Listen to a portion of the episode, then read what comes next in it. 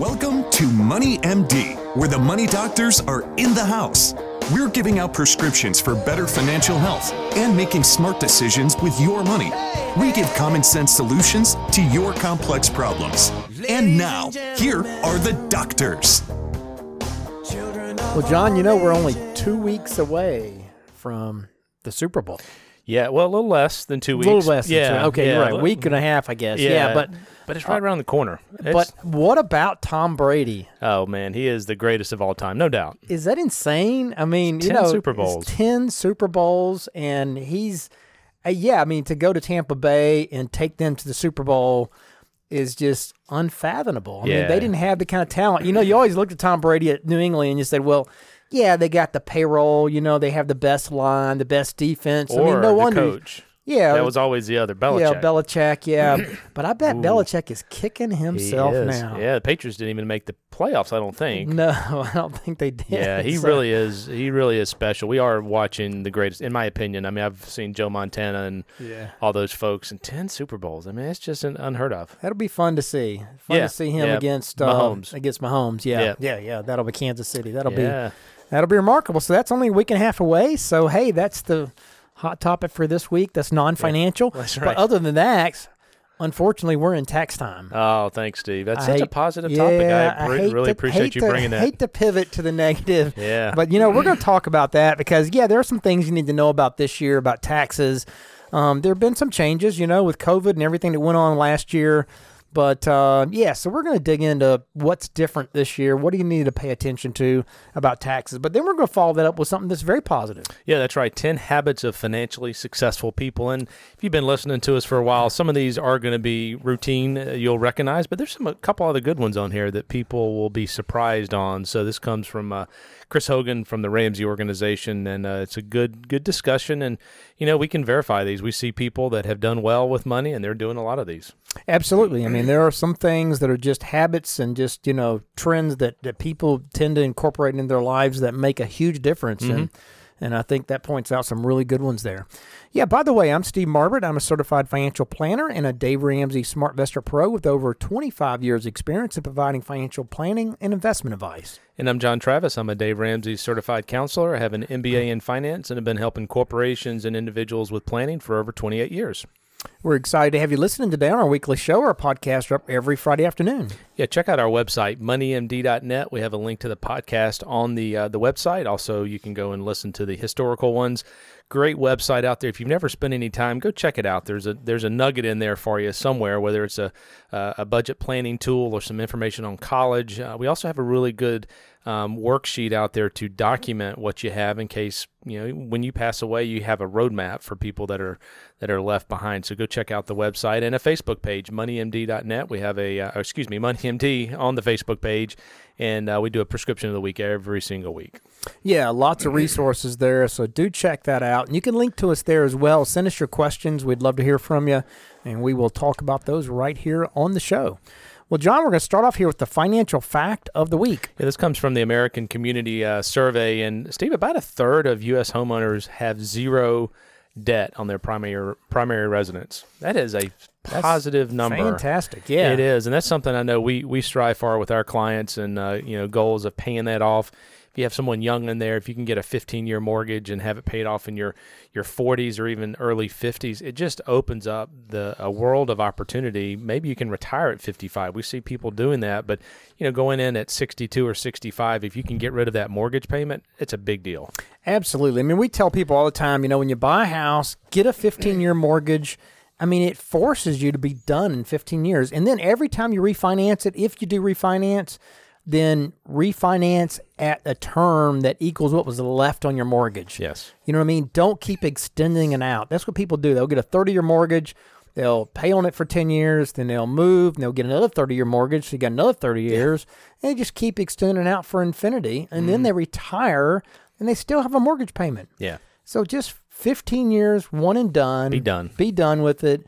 And then just do cash for any upgrades from then on. That's that's really the plan. But yeah, having no mortgage payment changes your life. It does. It really It does. does. It opens up the window to saving for college and you know paying for all the stuff that you need to pay for. And retiring early. yeah, exactly, exactly. So great fact of the week.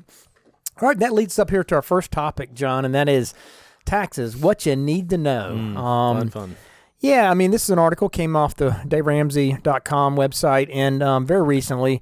But you know, I think I speak for most people, John, when I say that you probably never want to think about 2020 again. Not a year we want to go back and revisit, right? Oh, But there is one lingering ghost from last year that you do need to get rid of before you can truly move on. And yes, that is taxes.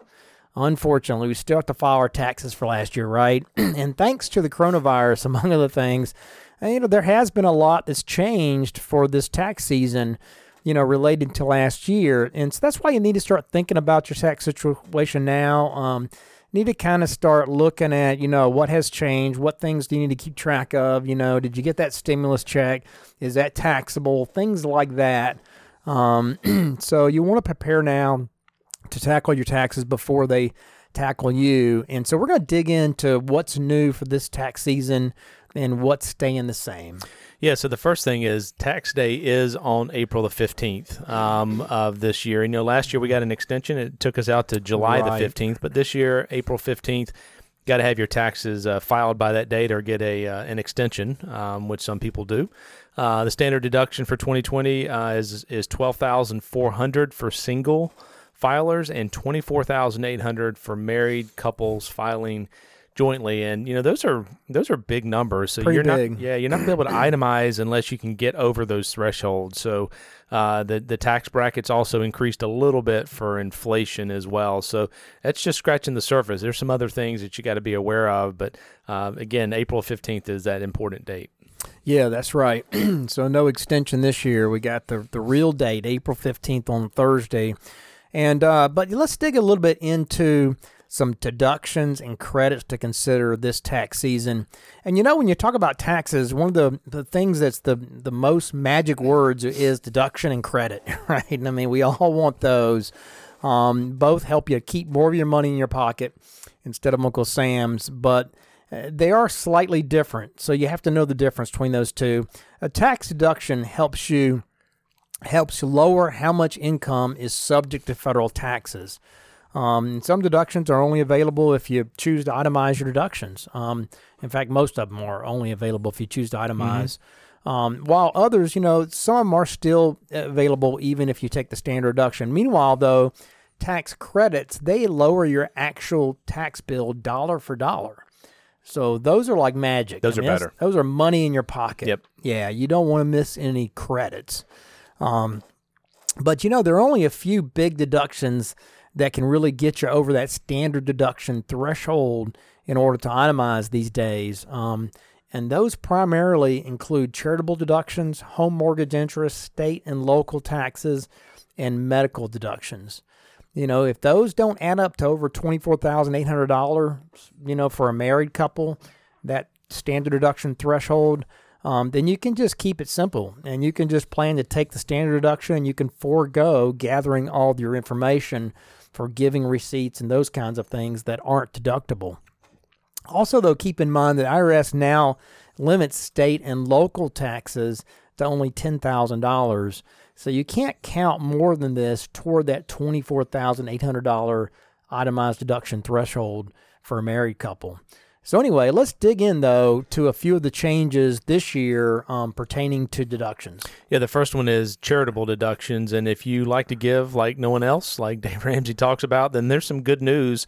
In the uh, CARES Act, you can deduct up to 100% of your adjusted gross income. I wonder what percentage of people, probably pretty low. Not too many people give Typ- 100% of their yeah, income. typically 50%, but they did change it up to 100%. So that adjusted gross income is your total income minus other deductions that you've already taken um, in, in qualified charitable donations if you plan to itemize. So, um, what if you're taking the standard deduction? Well, the CARES Act um, added a, a new above the line deduction that you can write off up to $300 of charitable contributions that you made in cash. So, that's a small nugget, but uh, you know. Small one, but you do want to make sure you take advantage Sure. of it. It's automatic three hundred dollars. I don't think there's any income limit on that either. So I No, think right. everybody gets that little three hundred dollar one. Yep. So you want to make sure you you take advantage of that when you file this year. That's an unusual one.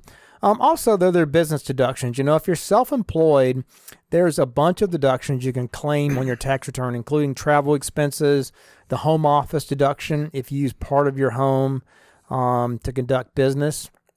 Um, but if you're one of the millions of workers who were sent home to work remotely this past year, um, you still won't be able to count that home office deduction because it's reserved for self employed people only.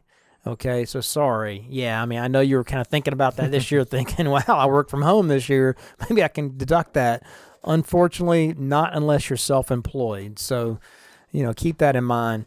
But even better than deductions, though, are credits because they give you a dollar for dollar uh, reduction on your taxes. So, I mean, that's money in your pocket. So, here are a few of the credits that might you might be able to qualify for. First one is the earned income tax credit. Um, the EITC, you know, that's a refundable credit that's designed to help out lower and middle income workers, workers earning up to $56,844 during last year um, that might be eligible. So, depending on your income and your filing status and how many children you have, the credit um, could save you anywhere from a few hundred dollars to a few thousand dollars on your taxes. But here's the crazy stat only about one in five taxpayers who are eligible, they, they, they only about one in five uh, claim it. Claim the deduction. Yeah. Yeah. I mean, so It's a a lot of low people don't claim it. So it's very low percentage. So, I mean, it's a big deal, you know. And if you were out of work last year because you got, you know, furloughed or something like that, you might claim that this year. So, you know, just think about, you know, the, the things that came into play if you had a low income year last year. That may be one of them. Another one though that that often uh, that people get is a big deal, and that is the child tax credit.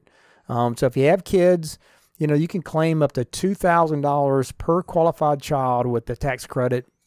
The income limits for this are about two hundred dollars for single parents, Two hundred thousand. two hundred thousand. Thank you, and four hundred thousand for married couples. That's right. So uh, IRS isn't that generous. no, they're not. But so it's a huge income limit. So the point Yeah. is, just about everybody can claim this if you have children right, right. um, that are minors. That's And so significant. it's a really big deal. Two thousand dollar credit per child if you have three kids. I mean, that's six thousand dollars right off your Huge. taxes. So you want to make sure you do that. Um, and since it's also refundable credit, your family can receive up to fourteen hundred dollars of that two thousand dollar credit as a refund every year. So even if you don't think that you qualify to even need to pay taxes last year, I mean that's a huge credit that you can get. You know, I mean potential between that and earned income tax credit. There's a lot of money on the table, you know, for very little income that you could get back as a as a refund. Um, and then uh, another one though is the coronavirus and your taxes. You know, so um, so if you thought you were done with the coronavirus now that it's 2021, unfortunately, the coronavirus and the government's response to it has created kind of a ripple effect effect that will be felt when you sit down to file your taxes last year. So here are some of the things to keep in mind about last year's situation when it comes to to that. Yeah, one of the questions people have is the stimulus check uh, that they received. You know, back in uh, 2020, um, the two trillion dollar uh, relief package from the CARES Act. Uh, the government sent up to $1,200 in the form of a stimulus check to millions of Americans uh, when the country was shut down. So the good news is that will not count as taxable income. So that's good. It's not going to be taxable income. Instead, it's being treated like a refundable tax credit for 2020. And basically, that means that the stimulus check is kind of like an advance on money that you would have received anyway as a part of your tax refund in 2021. So it is not taxable. Yeah, that's really good news because a lot of people have been asking about that, and that's a concern. Um, you know, the other one is the Paycheck Protection Program, PPP loans, as they were called last year. You know, the CARES Act um, also tried to help struggling small business owners stay afloat by offering them the Paycheck Protection Program, PPP loan. And as long as these loans were used on certain business expenses, like payroll primarily, and rent and interest on mortgage payments and utilities, to name a few, these loans were designed to be forgiven. Okay, but here's a heads up you know, small business owners, um, the IRS says that any expenses you paid with the money from these PPP loans cannot be deducted from your taxable income. Um, so yeah, you can't take the deduction for those expenses because you use loan money to do it. Plus, you'll have to get your loan forgiveness application approved by the Small Business Administration before you're off the hook That- for the amount you borrowed. That's going to catch some people off guard. it really is. You know, I mean, that could be significant money that you're not deducting that you're going to pay taxes on. Huge. Yep. Yeah, yeah. I mean, it could be you know hundred thousand Yeah, dollars. That's, that's right. right. for some businesses. So that's huge. Wow. Yeah, and since the Small Business Administration is processing the applications for like you know five hundred and twenty-five billion dollars in loans, and and given to five point two million borrowers at the speed of a sloth, you know, wearing ankle bracelets, you know, yeah, it wouldn't recommend you holding your breath. I mean, it's going to take a long time for them to get all that process, Yeah, so it's no going to be kind of a messy year for people that took out those loans. I'm glad I'm not a uh, CPA. You know, they're oh, it's going to talk to some mom. It's uh, it's difficult. I mean, the the rules are um, you know we're not real clear coming out, so I think people are going to be surprised by some of these. Another one that I think is going to catch some people off guard is unemployment benefits. I mean, a lot of folks found themselves out of work uh, temporarily this last year due to the uh, the shutdown, and uh, those who received unemployment benefits will have to pay income taxes on that money. So if you chose not to have taxes withheld from your benefits when you signed up, you'll either have to to pay quarterly estimated taxes or set aside enough money from your unemployment benefits to actually pay those taxes on tax day. So again, I think that one's going to be something that um, is going to surprise some folks. Yeah, that's exactly right. And then one last thing to keep in fact is, you know, if you did take money out of your 401k or your or your IRA last year and you're facing a huge tax bill on that money, you don't necessarily have to panic. I mean, you do have 3 years to put those funds back in and get a refund on any taxes you paid on that money. But keep in mind, you're going to get a 1099 for that money you took out, Yep. and you're going to have to pay taxes on it until you pay it back Yep.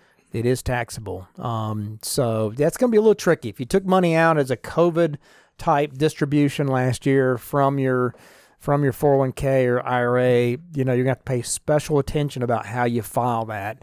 Um, and so, but you want to get the money back in. That's your retirement. You got to get that money back in there so you get yourself back on track for retirement. Anyway, it's going to be a complicated tax season for some people, so make sure you collect all your documents early. Be prepared for a little bit of confusion surrounding some of these changes from last year. You know, this might be a great year to reach out to a tax professional for help in filing your return because it's going to be a little bit more complicated Yes, than definitely. previous years. So that's what you need to know about taxes. And that leads us up here to our question of the week. Yeah, I got this from a client um, this last week, and you know, Steve, there's so much discussion and Oh, uh, information on stocks. I mean, technology stocks. There's certain stocks that are out there coming out on IPOs, and that's just doing crazy, crazy things. So this is a question that was interesting. It's like I hear certain stocks are overvalued. And I won't name any names, but there's certain stocks that are just way out in the stratosphere It's been from a price. It's been crazy. So their question is, is should I short them? And sh- basically, when you sh- short a stock, you're wanting it to go down. Yeah, you're Right. gambling that it that it will not go up a Yeah. lot further. And a lot of people have shorted Tesla and have gotten killed because the the sky is the limit, right? If you if you short a Tesla at hundred bucks It can go up forever. and now it's so nine hundred bucks, You're, taking a big risk. There's, there's an unlimited amount you can lose in that game. So some people say the stock market is like gambling, and I disagree wholeheartedly. And I know you do as well. Over time, mutual funds it has proven to be a, a great way to build wealth. That is gambling. Shorting a stock is gambling. Shorting a stock is gambling. Yeah, I mean, there's a, been a word that's been thrown around quite a bit the past week, and that's a short squeeze, right? okay, you know, is that stocks we're talking about? yeah, this is stocks. Okay. that's right. Yeah, your shorts. Yeah. Yeah. I mean, short squeeze. That is whenever you shorted a stock, and the stock keeps going up. And so those people that shorted the stock get squeezed out. They have to buy the stock to cover their losses Yeah. because Yeah. it gets it gets the losses get bigger than their margin. You know, so they have a call on it. So they got to they got to close their short position by buying the stock at an elevated price. Yeah. They lose huge amounts of money. Stock runs up even further because more people are buying it now to cover their their, their shorts, Yeah. as they say. So yeah, I mean, you don't want to be in that get involved in that. That's yeah. That is gambling. It's like going. I mean, you It might as well is. go to Vegas and at least have you know fun, you know, fun time versus sitting at your computer doing that. Exactly. And there's so many stocks that have gotten dislocated or, and are just trading on crazy things that are not fundamentals. You know, they're Robinhood investors. They're out there just just gambling with their money. You know, so You you can't get caught up in that. You got to focus on your future, and don't get caught up in these crazy stocks that are trading at values that are just unbelievable, that are going up at rates that are unbelievable, because it is unbelievable and it won't last. No. History says it won't last, and you don't want to get caught in that. Focus on your future, stay diversified, keep investing, take the slow road. That's what gets you to retirement, Yeah. not not this kind of gambling. So, great Yeah. question of the week. And that leads us into a great topic of you know shorting stocks is on is not one of the ten habits. not one of the ten financially habits successful people. I can promise you that. people. There you go. Yeah, this is from Chris Hogan, and uh, you know, Steve. One of the the fun things that we get to do is, um, you know, we get excited and we get to to celebrate when people are winning with money, and uh, it's a taboo topic. So they come in, you know, to our office and our doors, and you know, they basically open up the hood on their finances, and they can't really do that out in public and That's with their friends and kids and so forth. So because it's taboo and it comes across sometimes as conceited or being cocky or whatever, but it's fun to celebrate and uh, you know congratulate you on your successes. And and uh, you know if you're not there we can help you get there. We see some of the steps that people are taking and um, you know it, it's it's it's hard if you don't follow these steps. It's certainly more difficult. So we're going to dive into some of the real life habits and some of the characteristics of retirement savvy people that we see and um, that the Ramsey organization sees as well Yeah, that's exactly right. So the first one here is they understand that their income's the biggest wealth building tool they have. yeah that's a good one So they focus on income. You know, I mean, smart investors they take advantage of their biggest wealth building tool, and that is, of course, their income. And so, you know, no matter how large or small their household income is, you know, they they give every dollar a purpose. I mean, they they also steer clear of debt because they know that, you know, uh, debt free living is what gives them the kind of freedom to to do more with their money and to plan for their future but you know they focus on their income and they focus on putting it in the right places Yeah, that's a good one. Another one here that we talk about frequently is uh, they have a budget and they stick to it. They know how much they spend on groceries and dining out and clothes. And you know, if they run out of uh, coffee money before payday, they they drive past the coffee shop and they avoid overspending, even if it is just a couple of uh, uh, dollars, you know, associated with that coffee. So they know that those small everyday choices really do add up over time and they make a big difference. So monthly budget, very very important. Uh, they also invest 15% of their income. And uh, after they pay off all their debt, except for the mortgage, and they save three to six months of expenses, uh, which is baby step three, smart investors allocate about 15% of their household income to retirement. And uh, in the study that the Ramsey organization did, about half of millionaires said they save 16% or more of their income each month. So when you do that, you know you're able to make real progress on uh, you know secure retirement, and um, you're also working on other goals like you know kids college and and paying off the mortgage as well. So 15% is a pretty magical number. If you do that over a lot of years, it adds up, and you don't have to pick stocks or short stocks or anything. Use mutual funds, be diversified. that's right i've never seen anybody that invested 15% a year for a long period of time that fell short of their retirement goal Right. so that that really is a, a magic key i think to getting you where you need to be um, another thing they do john is they they take a long-term approach to investing You know, I mean, yeah, I mean, say informed savers and investors, they don't play checkers with their investments. They don't jump from one investment to another in reaction or anticipation of the stock market. You know, they don't they don't short stocks as we just talked about, Yeah. you know, or and get caught up in all that gambling type stuff that can take place with stocks that are just, you know, taken taken off. You know, they don't chase those stocks. That's because they have a long-term approach to investing. They understand that you have to stay diversified with a well-diversified portfolio, usually in mutual funds or index funds that are spread out over thousands of stocks and let the market work for you instead of you trying to manipulate your investments. Um, and over the long haul, you know that works. So they stay focused on the long term and they stick with it. Yeah, that's a good one. Uh, another one here is they have a plan and they update it um, as they go through uh, a particular year. So people who are good at investing, uh, they know where their money is going and how much it's growing. They keep tabs on the investments and uh, they have you know checkups and check-ins. Um, you know if there's new changes, uh, new baby, job transition, family move, um, then they'll uh, review the potential impact of those savings. So the plan piece of this, we see a lot of people that don't have that. That is such a critical piece. And if you don't have a plan, whether it's through us or someone else, go get a plan um, because it's going to help you kind of get through some of these ups and the downs associated with the market. So, planning is very important. Um, the sixth thing here on the list is um, if you have a spouse uh, and and and you know you're married and you know you work together as a team, uh, couples who are on the same page uh, when it comes to money are more likely to win with with their investments. They work as a team and they win as a team. So, you know, they decide on what their goals are and how they're going to reach them. And, you know, a lot of successful couples aren't focused just on getting ahead.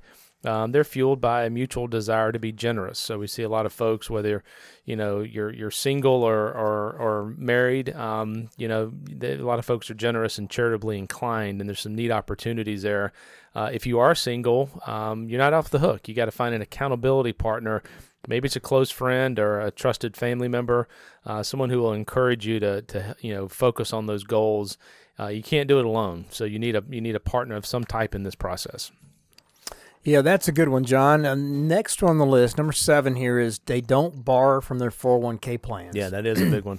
That really is. You know, I mean, borrowing from your 401k plan account, I mean, it might seem like a great way to come up with some cash or for an unexpected expense or to add on to your house or something. But successful long term investors, they know that a 401k loan comes with the risk of, and it comes with like potential taxes, you know, if you don't pay it back. Um, it comes with penalties if you can't repay it. um, you know, even worse, you know, it, it, it um, the loss of the compound growth of your money will add up to thousands of dollars over time. That's a big one. Yeah, because your money's not invested anymore in the plan whenever you borrow from it. Um, so just don't do it. I mean, retirement minded, minded people, they make sure that they have a solid emergency fund in place to take care of those unexpected expenses. So they can't, they can leave their nest egg, their retirement savings to grow and compound over years and they just don't mess with it. So don't borrow from your 401k. Yeah, here's a, another really good one is um, long-term care planning. And, um, you know, if you want to win with money, uh, you need a good offense and you also need a good defense. And that's where, you know, long-term care planning comes in. And, and sometimes, Steve, it's insurance. Um, you know, insurance protects your money and, uh, you know, it's, it's why investors who have a healthy nest egg, you know, may want to look at purchasing long-term care insurance. It's uh, very expensive, um, and it could, you know, the stay could be very, very long. There are other ways to to do the the long term care, um, you know, planning. HSAs we talk about frequently. Um, some people have enough income from pensions and their investments to be self insured. There's different ways to do this. Long term care insurance is a piece of the puzzle, and it is something that you have to have figured out going into retirement. Yeah, you certainly want to consider that. So that's a great point. Next one here is they live well below their means. Um, yeah, you won't find retirement savvy people spending more money than they make. That just doesn't happen. I mean, they they buy modest houses, they pay cash for vehicles and vacations. They, they you know that leaves enough money to stash away for retirement. You know, they don't need the latest and greatest gadgets because they don't care about keeping up with the Joneses. I mean, they're content with what they have and they're focused on their financial goals, their long term goals, and that keeps their priorities in check. Yeah, and the final one here, Steve, we don't talk a lot about this because it's kind of self serving, but um, what Dave says is they see people, uh, millionaires um, that they, they uh, surveyed, meet regularly with an investment professional. So they have an advisor. In fact, 68% of millionaires that the Ramsey folks talked with said they worked with a financial advisor or investment professional to achieve their net worth. And the reason is is having someone in your corner to help coach you through the pandemics of life and, and help you figure out the the um, the long term care you know planning and so forth. But having someone there that can get you on the right track and make sure you're you're making good decisions is uh, is important, and it's number ten here on the list. So uh, we do I'm sure there's people successful out there without advisors. Obviously, 30% of them are. So you got to figure out what's right for you and your family, and uh, you know make the decisions based on that. Yeah, getting the right help is a big deal in being successful, and that comes with anything, you know, with taxes and your estate planning, and so just make sure that you, you know, are getting, you know, hooking up with the right people in terms of, of partnering and, and, and getting the right advice. So, anyway, great list of, of, of items for successful people. And that leads up here to our final thing, and that is the prescription of the week. Yeah, so um, we're big believers in in um, having no car debt, right? And so a good way of doing that is is when you have your vehicle paid off, maybe you have to sell it to get down and, and to drive a beater, as Dave would call it, for a period of time, but set up a brokerage account, put that payment in there every single month pay yourself, and then when you need a car in four or five or eight or ten years, you have a pile of money that you can then go pay cash for it. So, brokerage account.